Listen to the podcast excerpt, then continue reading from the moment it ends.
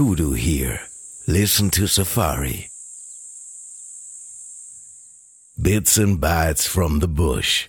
Wilderness wise with eco training. Afternoon, everybody. I'm Bruce Lawson. I'm an instructor for eco training in South Africa in the far northern Kruger National Park. Um, and the topic we wanted to discuss this afternoon was talking about tracking and um, tracks of animals and trailing animals. So, actually looking for them and finding them.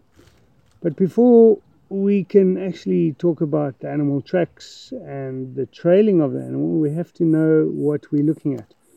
Now, if you think of animal tracks on the ground, by the time you see those tracks, the animals have obviously gone. So you're looking at history. And if you read a newspaper, you're generally reading history because it's already happened or somebody's going to predict what is going to happen in the future, which most of the time when you read again, it wasn't like that to start with. So tracking is reading a little bit of time in history. Now, the bush is very much like urban surroundings in that there are pathways and there are routes that animals use, especially close to things that are important to them, like water. So for us, that would be the pubs and feeding grounds, so the shopping centres. So we have lovely roads that take us to those places. Animals have pathways that take them to those places, and the, the deeper and the broader the pathways, the more they use those routes to get there, and the more tracks of animals you will find along those pathways. Now, animals' feet can be broadly broken down into three different foot structures.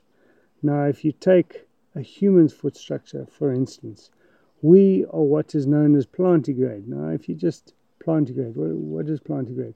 We plant our whole foot on the ground. So we put our heel on the ground and we roll it all the way to our toes and we off.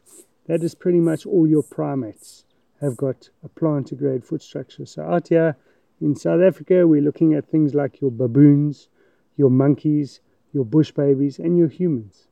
Okay, in Africa, gorillas, um, bears, they're all plantigrade through through the rest of the world. That is plantigrade. So whenever you see a whole hand on the ground, that's going to be a plantigrade foot structure, which is generally your primates. So if you know that, you can you can narrow it down to the, that small group of animals.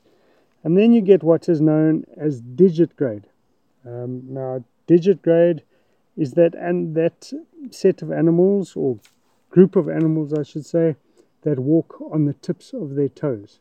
Now, don't mix that up with walking on your nails. So it's not on hooves; it's actually on your tips of your toes. So if you look at things like your cats and your dogs and your mongoose, they all walk on their digits. Okay, they're all walking on the tips of their toes and they've got a pad in the middle, which is just a fatty, very sensitive pad in the middle, but it's got nothing to do with the actual ends of their fingers and their toes. They're walking on those.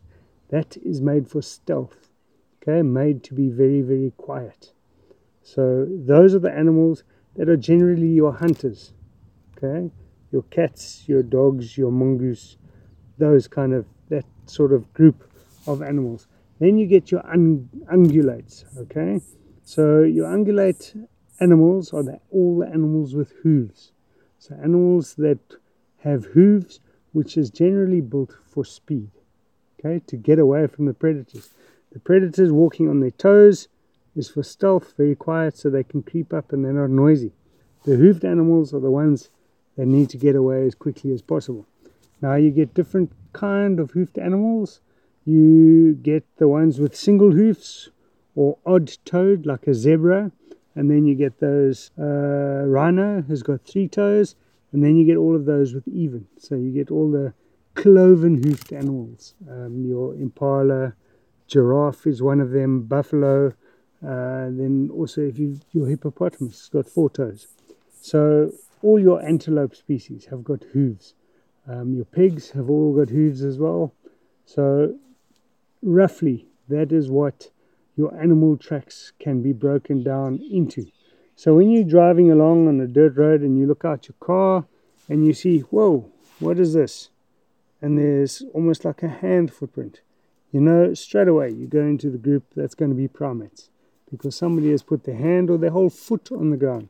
So you know it's that, and then you can look for certain things in that group of tracks that are going to show you what species of animal that is in that in that family in that group. If it's a hoof, you know, oh, I must look if it's got two hooves, so it's a cloven hoofed animal, or if it's just one hoof, then you know it's either a zebra or it's going to be one of the cloven hoofed species of animals. And if it's a dog or a cat, you're going to see toes. You might see claw marks if it's part of the dog family. If it's part of the cat family, you're not going to see claw marks. Cat family, the tracks tend to be more round. The back pad of the of the animal has got like a W.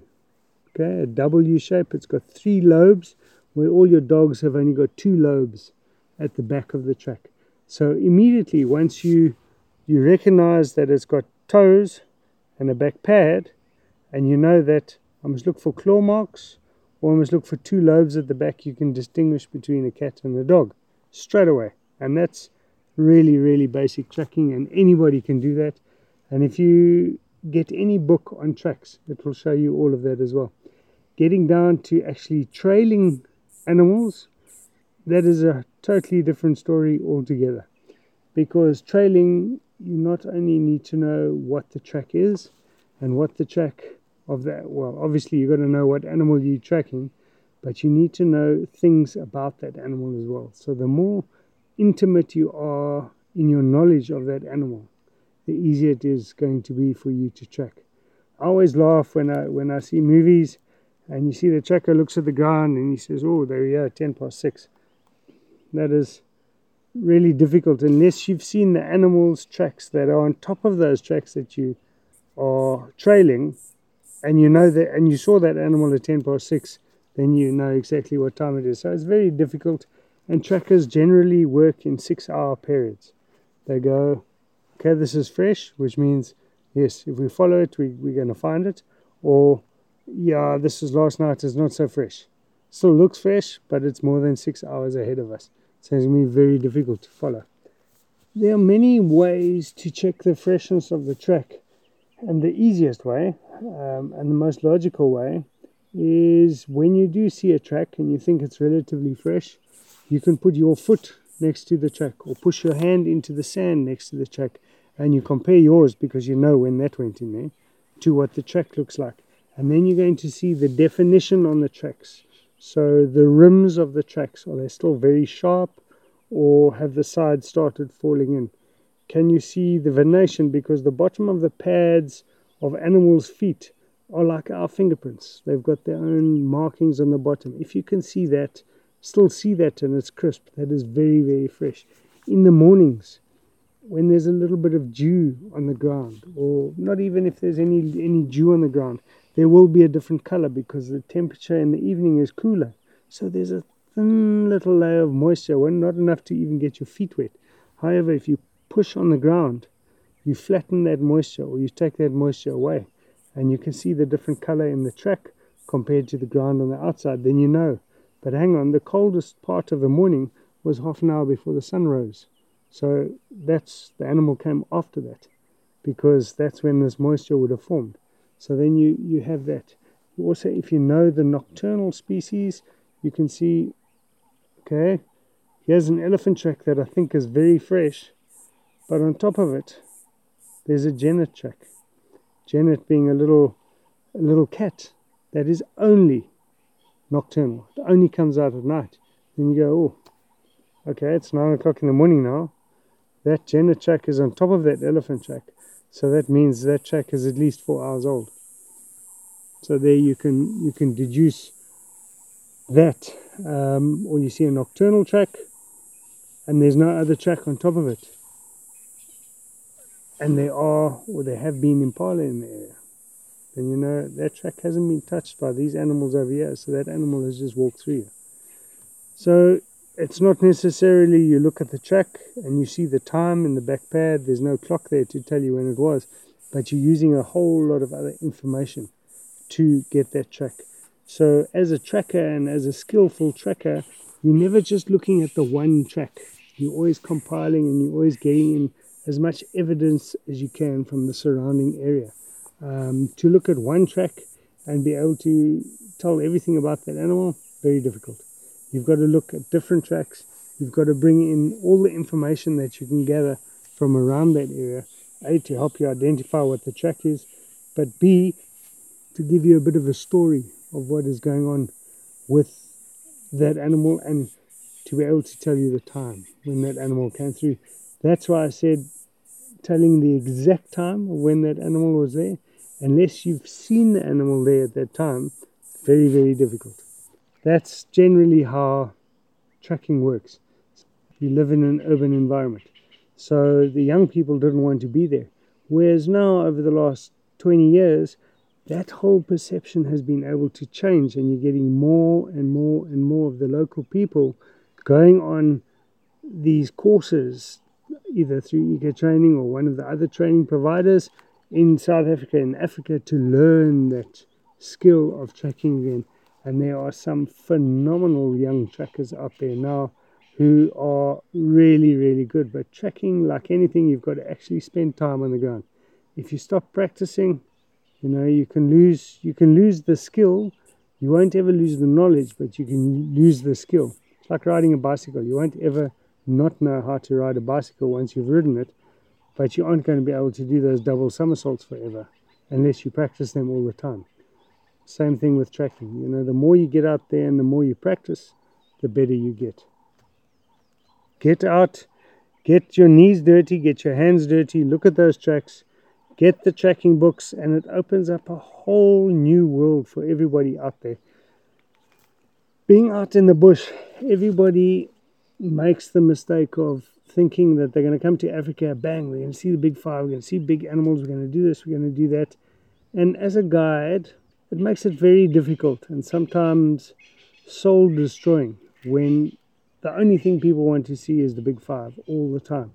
They're not prepared to even contemplate thinking about the smaller things, tracks, for instance.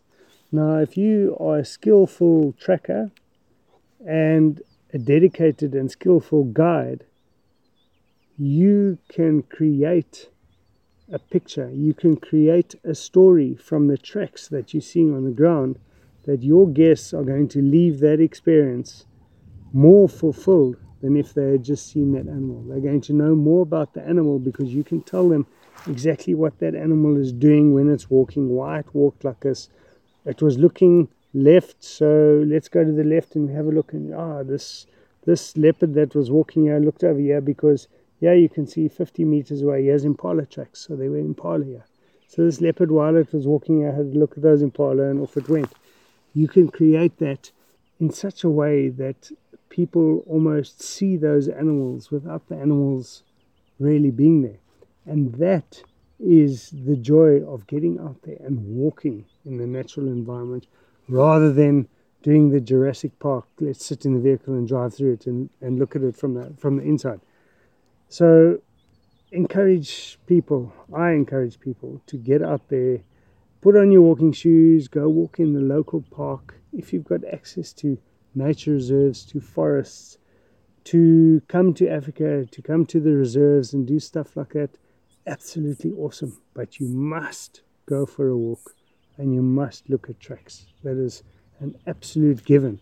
If you don't do that, you're missing out on half the experience. For more audio safaris, visit kuduhear.com.